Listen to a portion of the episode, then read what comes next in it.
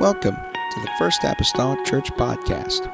Our church mission is to love as God loves, showing compassion to every soul, thus winning those souls and equipping them to be sent out to plant and to harvest.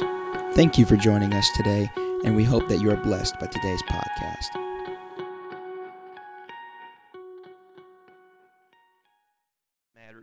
you would stand with me, we'll turn to the Song of Solomon, chapter number two, and uh, read a few verses of scripture there uh, today.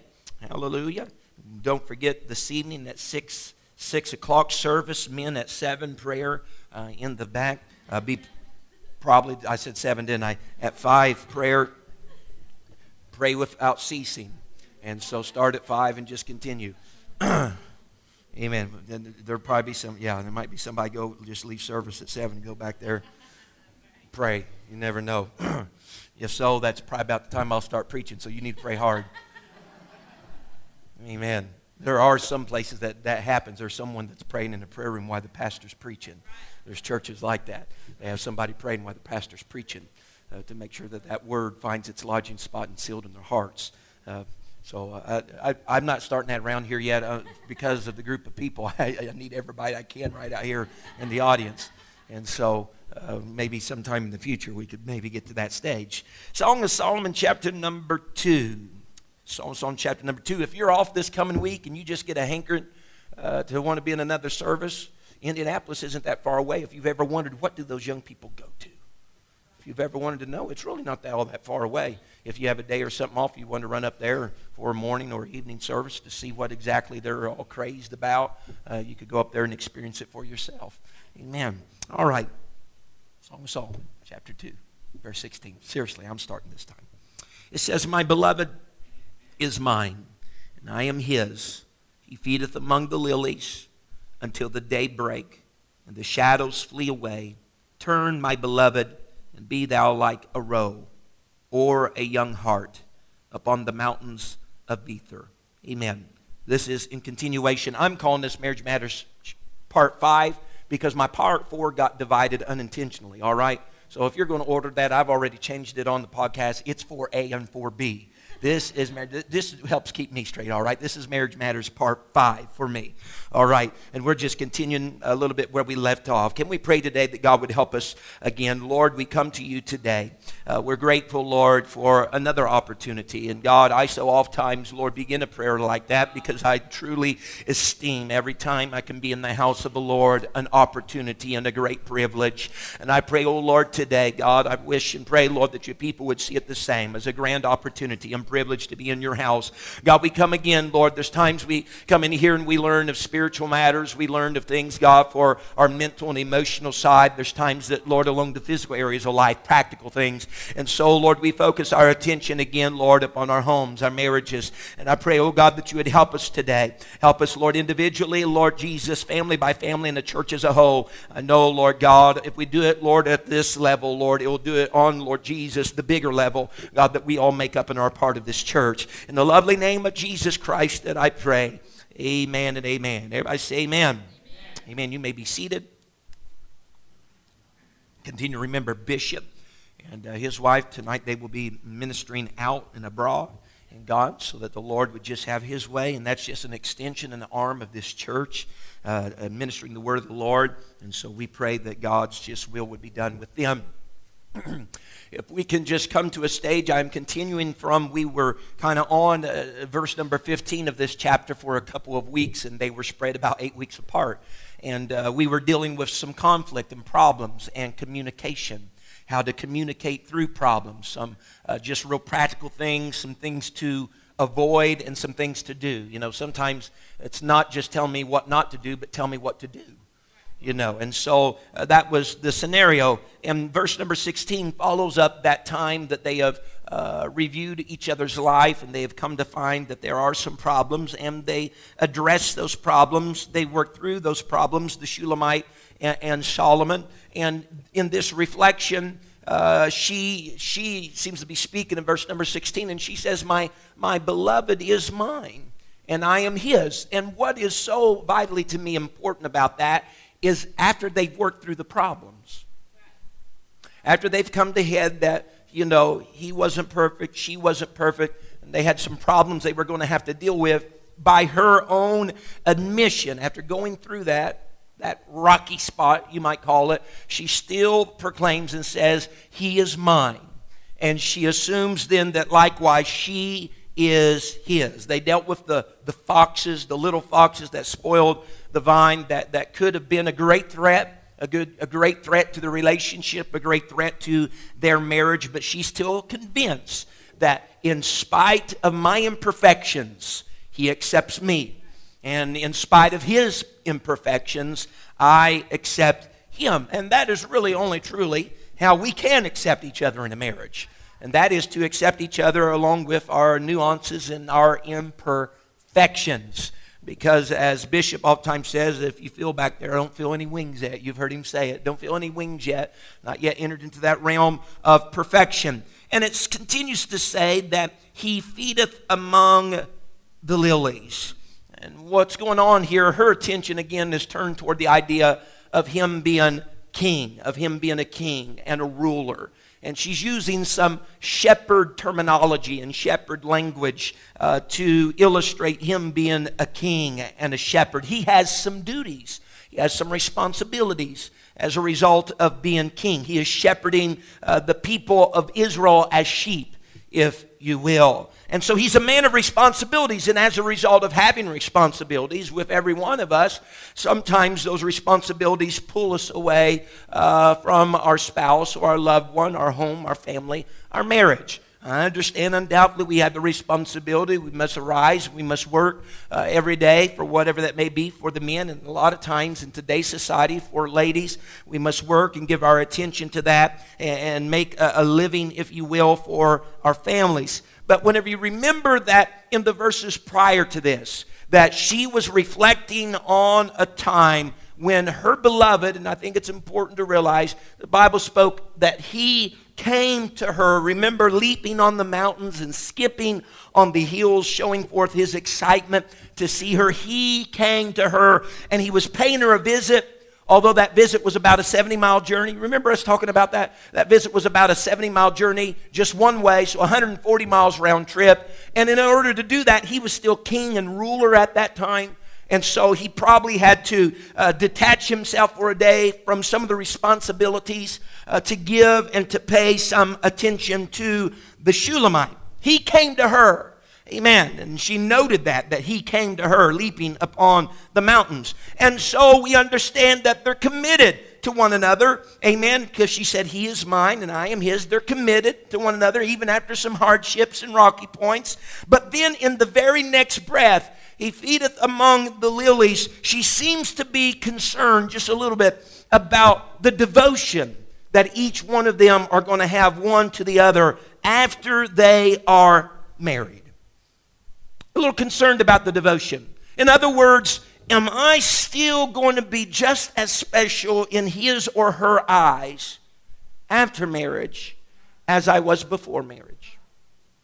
Before marriage, he came leaping on the hills and skipping on the mountains to see me. He went great distance, spent some money, and even detached himself from some things that were vying for his attention to see me is that still going to take place after we're married?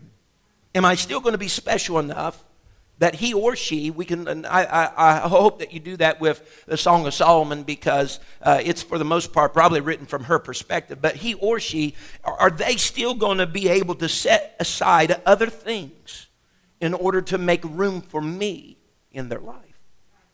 I believe you could probably dare say, and I can reflect back man, you, you were willing to lay things aside, certain things aside in order to spend time, have a special evening, uh, ha- whatever it was, you know, with that to be spouse before you got married. As a matter of fact, uh, probably even a overcorrection factor on that, you'd probably try to spend every waking hour that you could if you didn't have 350 miles between you with each other. It was just a common thing. And the thing is, is, is after marriage, and of course, does, does that fade away? Yes.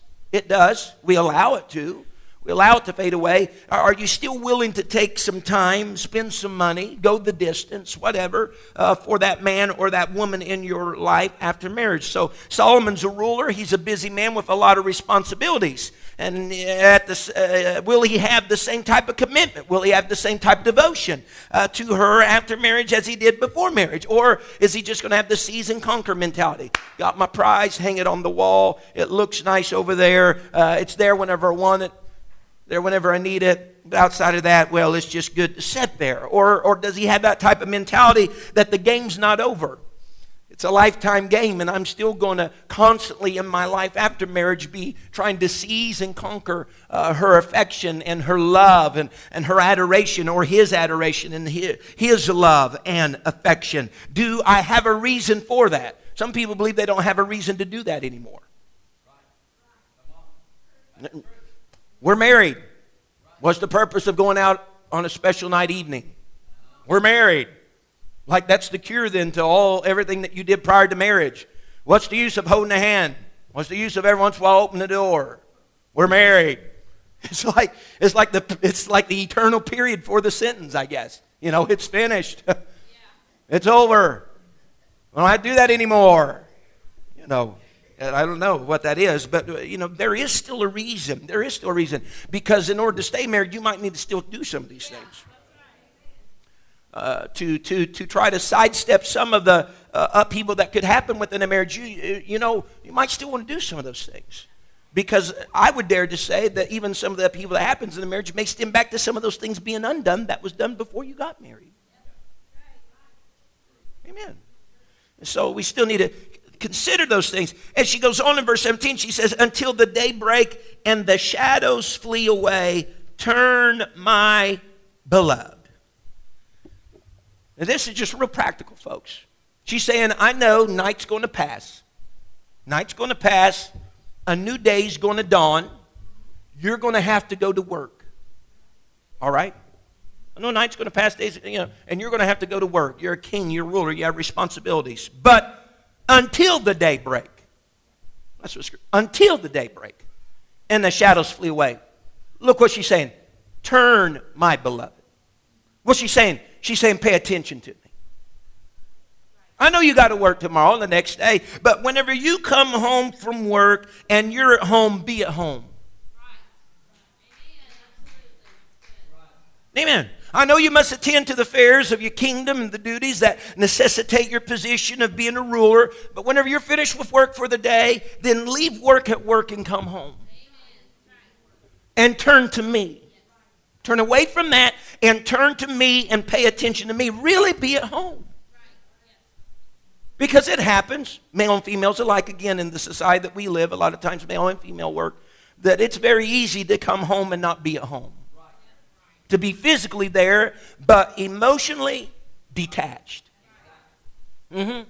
To be at home, but your mind still be working out the details of something at work or already feeling the burden and the stress of what tomorrow is holding for you at work. And then in doing so, we're interacting with our spouses on the surface level, but that's the extent of it. And they know when something's genuine or not. So whenever we come home, we got to really be at home, not just physically there, but emotionally there. Got to be able to connect. Used to, whenever uh, I worked in Evansville, they say, man, you got an hour commute. I love that hour commute for my trip home. Because on my trip home, that hour commute was nothing but a time for me to decompress, de stress, lay everything from that day aside. And so whenever I walked in the door, man, I've already thought through all of this stuff. You know, I've already contended with it all in my mind. When I walked through the door, it was there. Now I got to drive around Mount Carmel for an hour before, you know. I'm serious. You ask my wife. This, this case in point, this last week, or, or, the week before last it was, and, and we went away for our anniversary, and we were gone for five days. And uh, we, as we were traveling down uh, to, to uh, Tennessee, uh, we, it was just kind of like old times. We didn't hold no great conversation. She read a book, and I thought. That's the way life used to be. She would read, and I would think. And so she was reading and I was thinking. And as I was thinking, you know, I was thinking about everything here. But what was I doing? I was decompressing on my way, six hours, seven hours to do it, but I was de- de- decompressing on my trip away. And she, by her own admission, she says, you, That's the most relaxed I've seen you in a long time. But the moment we got home, Seriously. The moment we got home, I felt the burden and the pressure of Sunday morning and Sunday night coming upon me, and every one of your problems that I knew you had started coming back up. Seriously. Because, I mean, and then it's only proper, really it is. I understand because the high priest took the stones that was upon his breastplate and upon his shoulders. That was the names of the tribes of the children of Israel. And whenever he went to the presence of the Lord, he bore them before God. So I, I think it's just typical for a pastor to bear the needs of his congregation, not just on his heart, but on his shoulder. And so that just happens. But you know what? Still, as a pastor, as an individual, I got to disconnect. I got to. I know it's 24 hour, you know, 24 seven. We get calls, you know, but I still got to disconnect. And whenever I'm home, I got to really be home. I got to really be home and give some attention to my wife. And, and I know this is kind of husband wife right now, but to my children. And you do as well. You got to give that attention to your wife and your children, you know, because in essence, I didn't marry my job. You know, I, I, didn't, I didn't marry my hobby. I didn't marry any material good in my life. I married my spouse. I married my wife. That's who I married. And, and you know what the, you know, the big wow moment really is this. Whenever life is finished, whenever life is finished, and, and you're needing someone there to care for you and be there as you exit this earth, it's not going to be your job that's standing there. It's not going to be your material goods that are standing there. It's not going to be the hobby that you invested your time in. Stand- it's going to be your spouse. Your spouse. That's going to be right there beside you if they if they haven't preceded you in death. So we got to give we got to give attention. We got to give attention. And I know and I'm just saying this because I know sometimes what we say here goes beyond these four walls and I'm not talking about by voices but CDs, podcasts, so on and so forth. If I can just for the purpose any pastor that would ever listen to this, you know, pastors uh, uh, more importantly must must concentrate on giving attention to their families and not give more attention to the church than they do to their families. Because listen, the church is Jesus' bride, not my bride. The church is Jesus' bride, not bride. This lady right over here, that's my bride. Listen, and, and this is neither here nor there. I may, not, I may not always pastor this church, but she'll always be my wife. Whatever happens, she's going to be the eternal wife that I have till the day, till death do us part. So need not get the two confused. All right. Be going on this morning. Look, look, look what she look what she says in that verse 17. She says, she's admonishing him, admonishing Solomon. And here's the vast difference. Before he came to me, he came on the mountains and the hills, leaping and skipping. Now, rather than just him coming, she's admonishing him. Before he was, he was like the young hart. He was like the roe, but now she's admonishing him, be thou like. Look at this. Shulamite is now admonishing him, be thou like a roe or a young hart. She's envisioning herself where he once came now having to coax a little bit.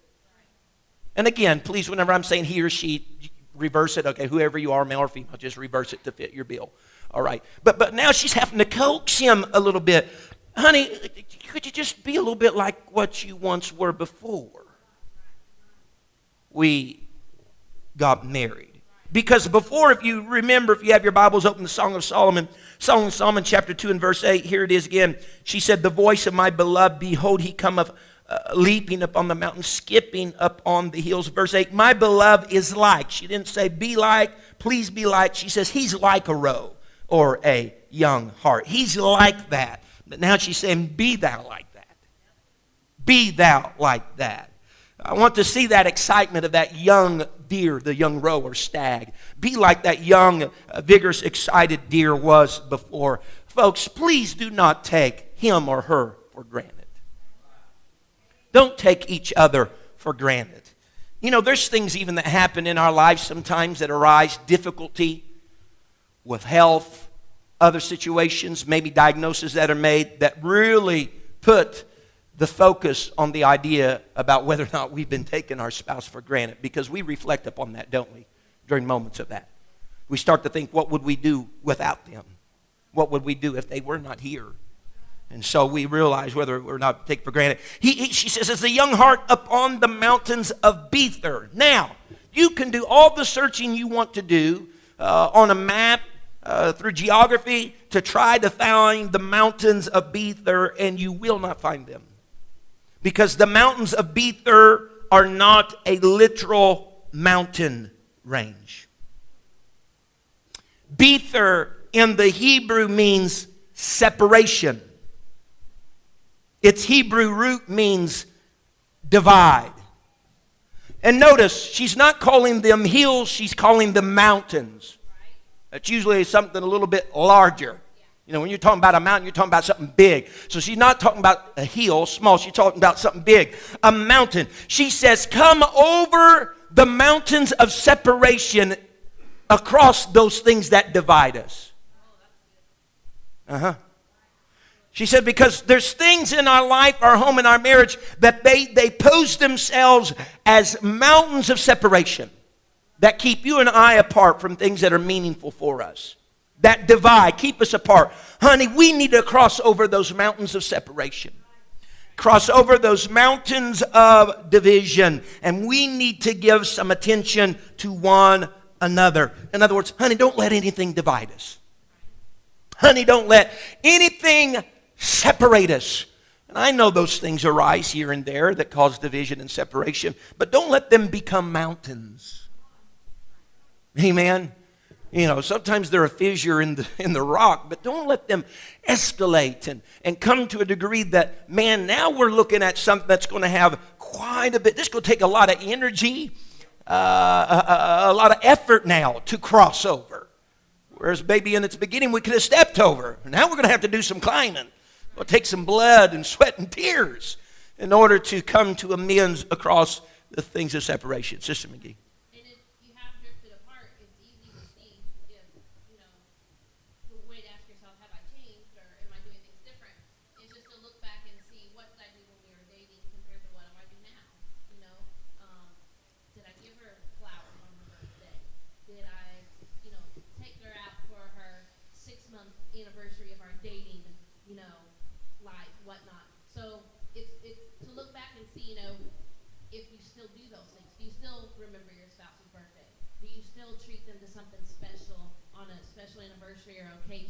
those things are important, and it's still important to remember those. If you remember back whenever we had the study that Bishop did and we watched the Fireproof movie, you know, in that movie, he went back and he was doing the love there.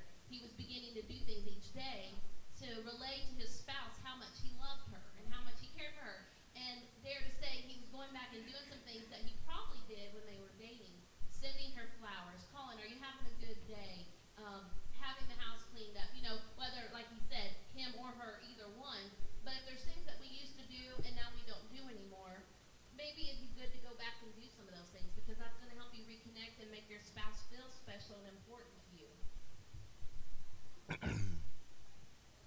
Song of Solomon 3, verses 1 through 4, if I may read this morning. she says, By night on my bed I sought him whom my soul loveth. I sought him, but I found him not. I will rise now and go about the city and the streets, and in the broad ways I will seek him whom my soul loveth. I sought him, but I found him not. The watchmen that go about the city found me, to whom I said, Saw ye whom he saw ye him whom my soul loveth. It was but a little that I passed from them. But I found him whom my soul loveth. I held him, it would not let him go, until I had brought him into my mother's house, into the chamber of her that conceived me.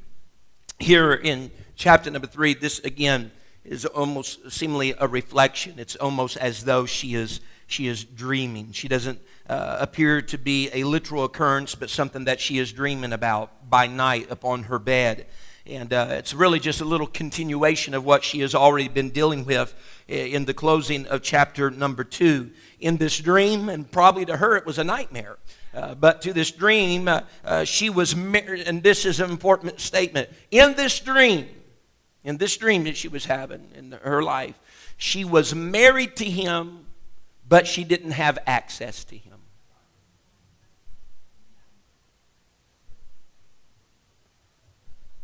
In this dream, they had said the vows and said, Where you go, I go. Where you lodge, I go, lodge. And so on and so forth. They had committed their love themselves unto one another. They were married, but she did not have access to him. Because, and that's somewhat frustrating to understand because the marital covenant would open up then full access, if you will, emotionally and physically to your spouse. And we understand her strong love for him because in the few verses that I read to you, verses 1 through 4, how many times do you see that phrase, whom my soul loveth? Several times. I don't, I don't know if you could count them. I think they might even be in each verse, but she's constantly talking about whom her soul loves or whom my soul loves. She's searching for him. She's searching for him among the city, among the streets, uh, uh the broadways, the Bible says. She even asked the watchman, Do you know? Uh, where this person is whom my soul loves. And notice how relieved she is. Man, it's like taking a burden off her shoulders. How relieved she is to find him. And look what she does. Whenever she, Pardon me? And look what she does whenever she finds him. She holds him and does not let him go. And you know what? I dare to say sometimes we look through our eyes and we may think that that other one's asking for the moon, but they're not. You know what it is? Sometimes they're just wanting someone to hold them and not let them go for a while. You don't have to lasso the moon. Don't, don't, you don't have to have all these different fineries and you don't, no, just what is it? What is it that people vie for? Not necessarily things, but just being there.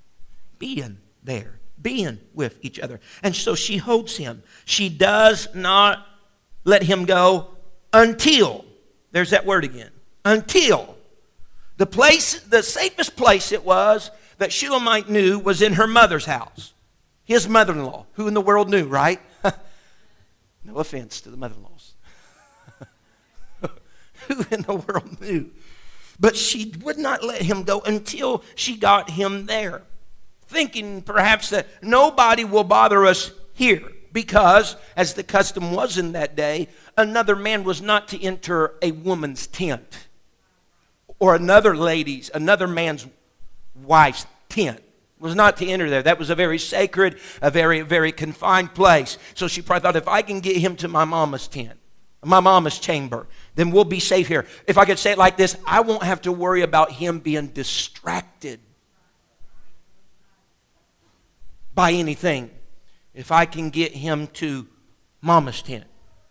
So this coming week, you're going to take a trip to your mother-in-law's house, guys. Hallelujah. Amen. Somebody's already sweating over that one. But here, here's some questions. Here's a question to ask yourself. We've asked it already a few times through this this morning. How much time did you spend together before you were married? How much time do you spend together now?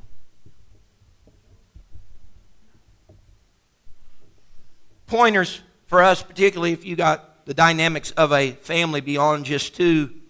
Spend time together, but spend the time together sometimes when it's just the two of you. You know? Yeah, there's times to spend times just with your kids and just totally as a family, but there also must be times that you just spend together just the two of you.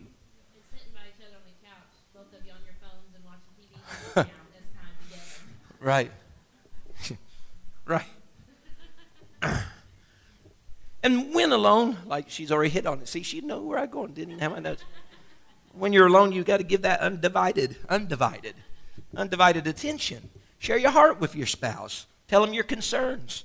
Amen even in it, this may seem, this may say, well, there's, that's no big deal with that. Man, share them your concerns, even work concerns. Each of you work, share some work concerns. If it's not confidential, of course, if you're not breaking any of the uh, laws of where you work, but uh, even if it's not confidential, let your spouse weigh in on those things. Amen, because it's going to show how much you value them and that their, their opinion matters. And constantly confirm your loyalty and your faithfulness to your spouse. Tell them how loyal you are, how faithful you are, how you love them, you're going to be with them, so on and so forth. Let me tell you, whenever that really, really matters and really, really counts, it's whenever you're going through some of the very darkest moments of your life together. You reaffirm to them that, hey, I'm going to be here. I know it's bad right now, but whenever the dust is settled, I'm still going to be here. Reaffirm to them, reaffirm to them your faithfulness to them. And that also carries over even into when one of the spouses, whether the wife or the husband, has made a mistake. Right. And the spouse is willing to offer forgiveness instead of writing them off and, you know, getting angry. It really shows your commitment when you're willing to offer forgiveness and you're willing to go forward and to leave that behind and to still see the good and not always focus on the bad and always focus on the things that they have maybe messed up or done wrong. Your commitment shows the most whenever you're willing to offer forgiveness when the other's done wrong and go forward as if it's never happened. I know some ways, in some areas, you can't just forget. I mean, we're human, we remember things. Right. But if you're willing to let it go and not bring it up and not focus on it or dwell on it, that truly will show your commitment to your spouse and that you are loyal to them and that they can trust you. Especially whenever, as spouses, when we do open up to each other and we're very vulnerable and we share things from our heart that maybe we've never shared with anyone else, if you hold their trust and you keep that between you two, that again shows loyalty. That again shows faithfulness. That again shows respect when you're keeping that confidence among the two of you. Amen. If I can just turn a corner here this morning, Song of Solomon, chapter 1, and verse number 2. Turn a corner here today because uh, the Shulamite and Solomon had been married and they have not yet consummated that marriage uh, in the marriage bed. And so, whenever we read Song of Solomon 1 and verse number 2, uh, we're looking at the, the, the anxiousness, if you will, of a new bride. She says in verse 2, Let him kiss me with the kisses of his mouth, for thy love is better than wine. Because of the savor of thy good ointments, thy name is as ointment poured forth. Therefore, do the virgins love thee. So here she is. They have, they have just been married. They have not consummated that marriage. And she shares her thought as a new bride, as a bride would. And, and again, I am I'm staying within folks, listen, I am staying within the laws of Scripture here today. She is looking forward to physical intimacy with her spouse. There's nothing wrong with that. I hope that's encouraged within your home. She's looking for it, and everybody I feel already tension just rising. You had to go there. Let me let me cut to the chase real quick on this, okay? Just for a matter. You say, "Well, brother McGee, I can't believe you're talking about something like this. That's taboo. This is the church. Bless God." Let me tell you something. I'm going to cut to the chase real hard on this because the society that we live in are talking about it when they wake up, when they go to sleep, through the media, television, everywhere, everything. And if we are going to have the right perspective that should be had on this subject matter, it needs to be talked about in the church. It was talked about in the Bible. Let, uh, let me get on a soapbox, a side note. We want to talk to our kids. We better start talking to them now because they're being exposed to it at 9, 10, 11, 12. They're hearing it from buddies at school, so on and so forth. Oh, you don't want to do that. Talk. You better talk to your kids because they're going to get a wrong idea misinformed from the world. We need to talk about it in our homes in the church. Yes, yes, yes. He did it in his book for a reason. You better talk about it. So everybody that's clamming up about taboo, I know years ago it was a taboo idea to talk about sex and love and physical intimacy and all that. We better talk about it or it's going to go awry in our marriages and in our children's lives. We can't we can't allow society to do our talking for us because they're not going to talk about it the way we talk about it.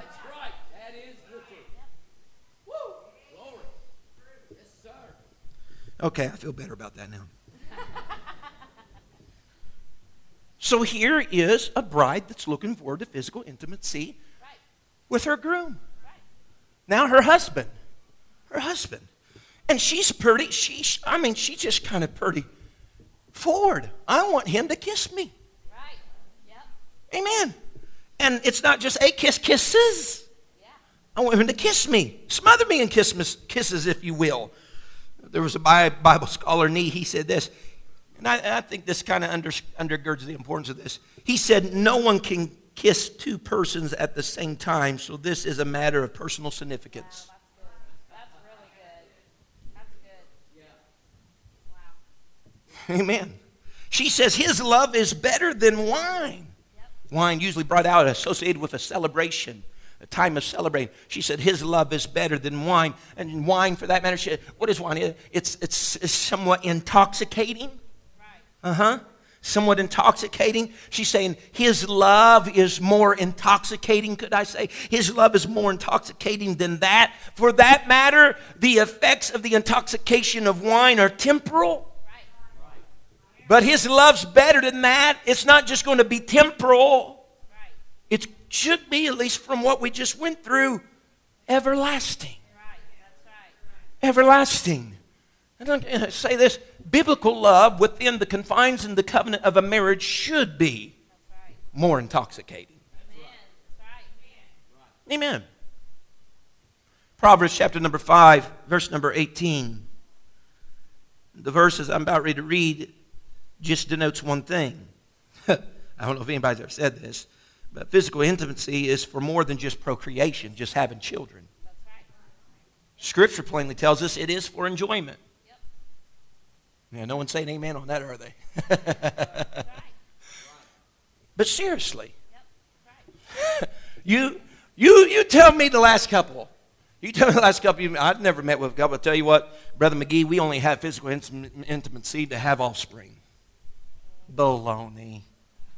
Bible even tells me differently. Proverbs chapter number 5, verse number 18, the Bible says, Let thy fountain be blessed and rejoice with the wife of thy youth. This is pretty forward. Listen, folks, you don't have to, this is not allegorical. This is not something standing for something else. This is what it is.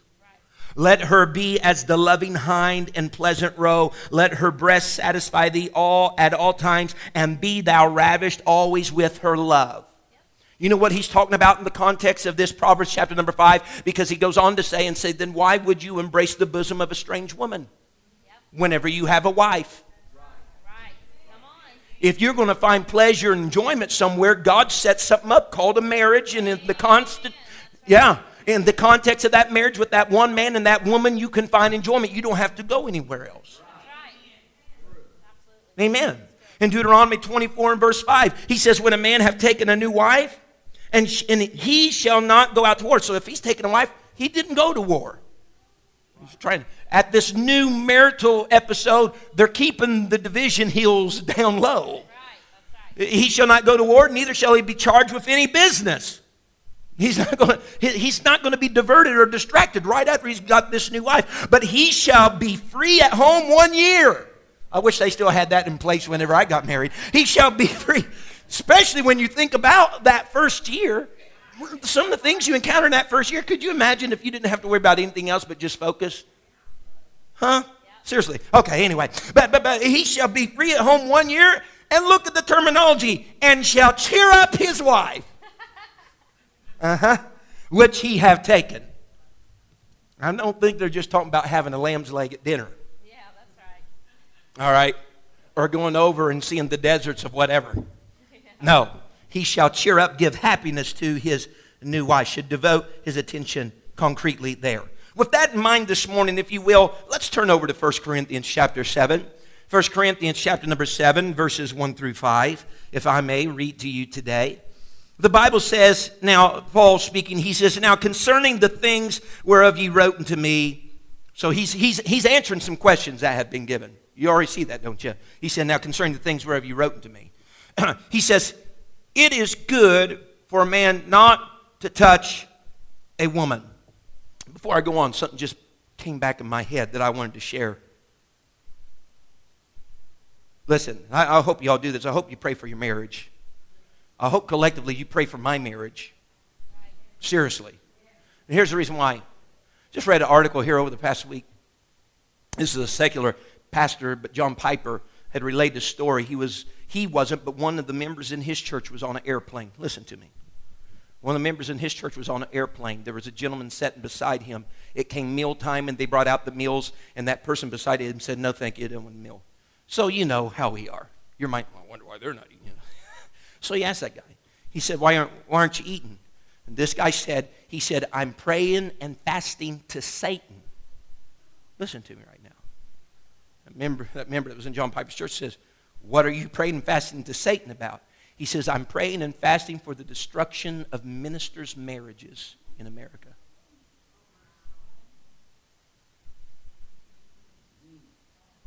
Let me tell you something. If there's a satanic worshiper, one that we know of at least somewhere, that's praying and fasting for the destruction of ministers' marriages, we better have some apostolics that's praying and fasting for.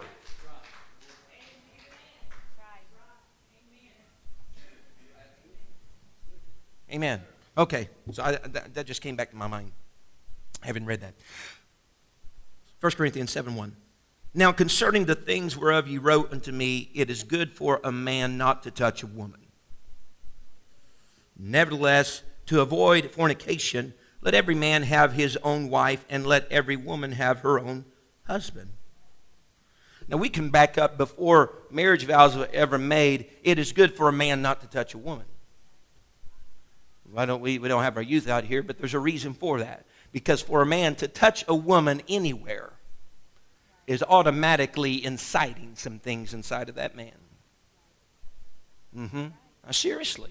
I know we pawn it off and we say, well, we'll draw out lines of where we can and cannot touch and all that. I, man, whenever I, before I was married, hold my wife's hand, it's like, whew. hmm. Come on. and he says, nevertheless, to avoid fornication, let every man have his own wife. Amen. And every woman her own husband.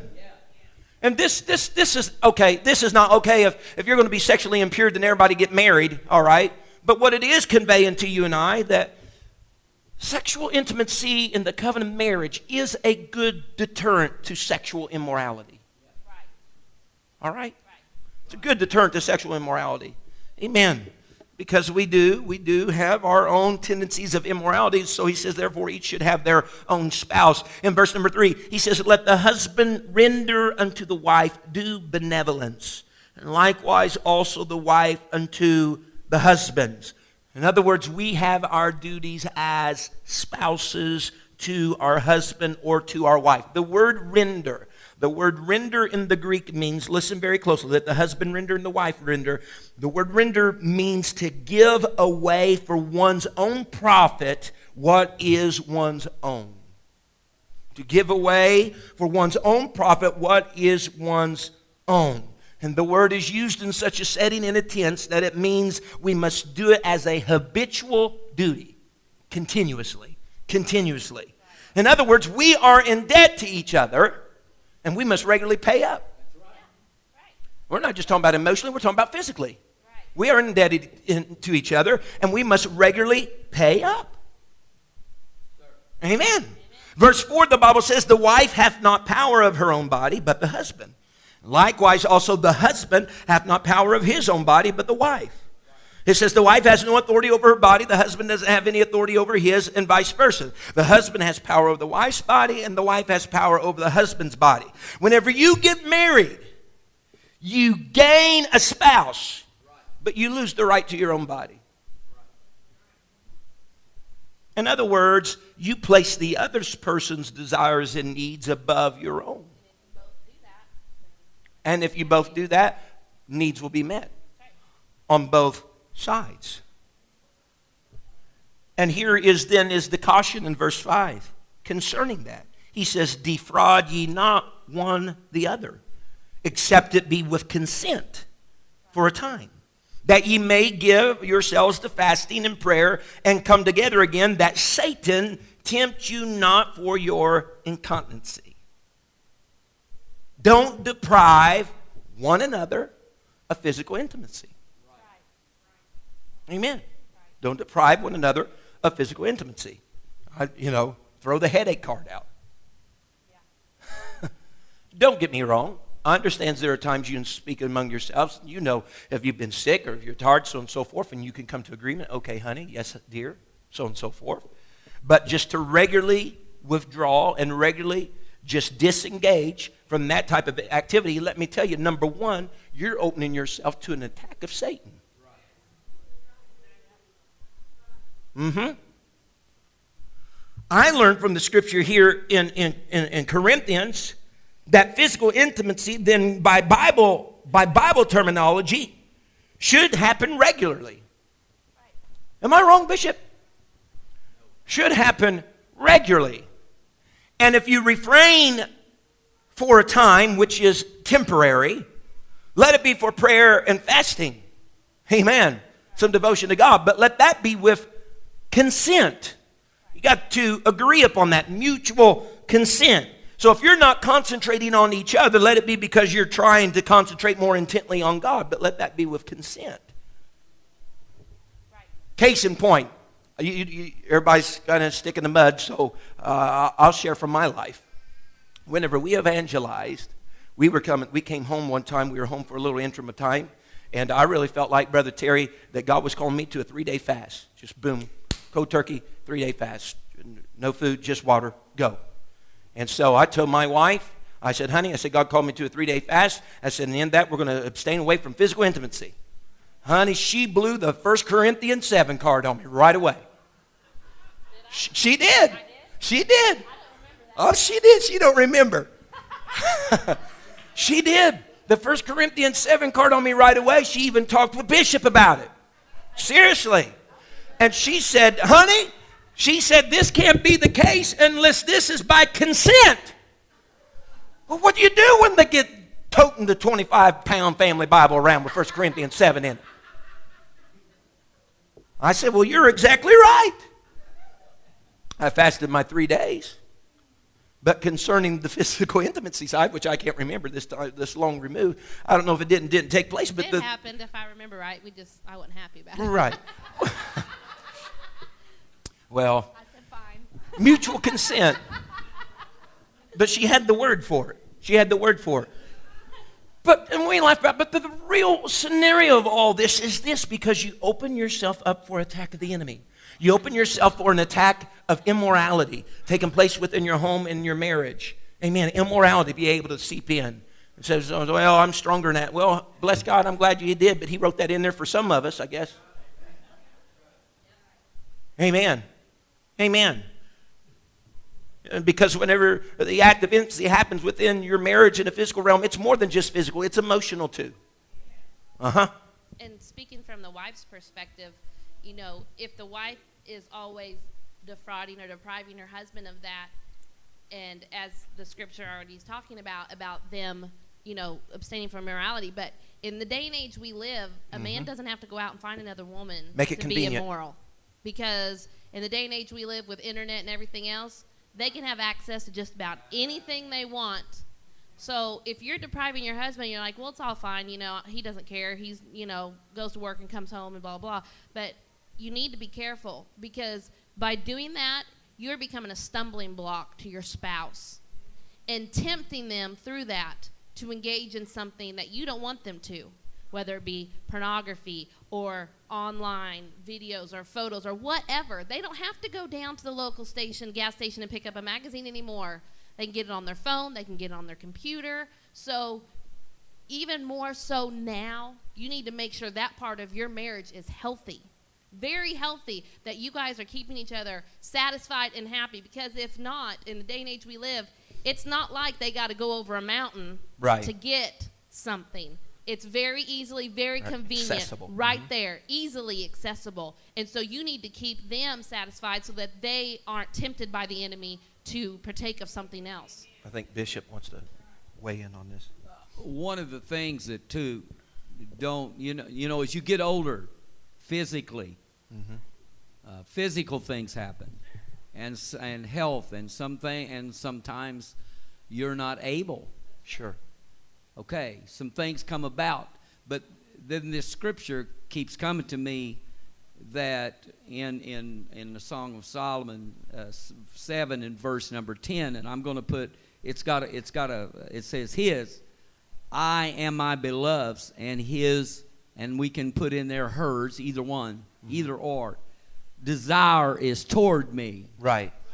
Knowing that even though you have to abstain right now because of a happening, of a physical thing. The desire, all oh glory, is still there. Glory. Something we must do, churches. We must look at that desire. Is it still toward my beloved? Right. Oh, glory. Hallelujah. Oh, can I take this farther? And bring it down to the church. And even though I may not be able to worship like I used to, right. My desire is toward my beloved. I've got the desire. Down in my heart, I'm worshiping. Down in my heart, I'm jumping and I'm running the aisles. Even though physically I cannot, My desire is there. Oh, Right. Lord. Mm, I'm feeling Holy Ghost. Amen. And uh, with all those reasons in mind, then don't use that aspect of a marriage to be like the punishment for the spouse, you know. The card you, well, if that, you know, we had whatever, so on and so forth. Well, I'll just abstain from you for a while and we'll just see, buddy, how. Don't do that. Mm-mm-mm-mm-mm-mm. You're not solving the problem. You're creating a problem. You're creating a problem. Guess them walking in is telling me my time's up. Let me finish, though. Let me finish today because I don't want a part B for something, okay? I, I don't have much left, and this will all be, I'm, I'm not ignorant, okay? You got me? You got me. Verse, verse number three. Verse number three tells us, and I've already skipped scriptures here, but back, I'm back at, at the Song of Solomon now, folks. Verse number three there of, of chapter number one. She said, Because of the savor of thy good ointments, thy name is an ointment poured out forth. She likes the way he smells. Oh, yeah. And evidently, she must have been close enough to him to smell him. Right. And she said, Thine ointments, olive oil in that day, custom time. Olive oil was just, people applied olive oil to their body daily. They was in the hot arid desert, you know, there's going to be things that come, and it was kind of a barrier. It was kind of the base of all of their hygiene. And let me say this, men and women alike. And you say, Brother McGee, this goes without saying. I don't think so. Yeah. But uh, there's nothing as pleasant as just having good hygiene. Yeah. Good. Seriously. Your breath smells good, your body smells good. Okay. That goes without saying. No, it don't go without saying. I think not. I know from the encounters that I've had. And I no. she didn't allow me to finish the sentence. I'm just saying I know the encounters I've had with other people, not even being this clo- that close. That uh, tell you what, put a cart in front of a horse any day.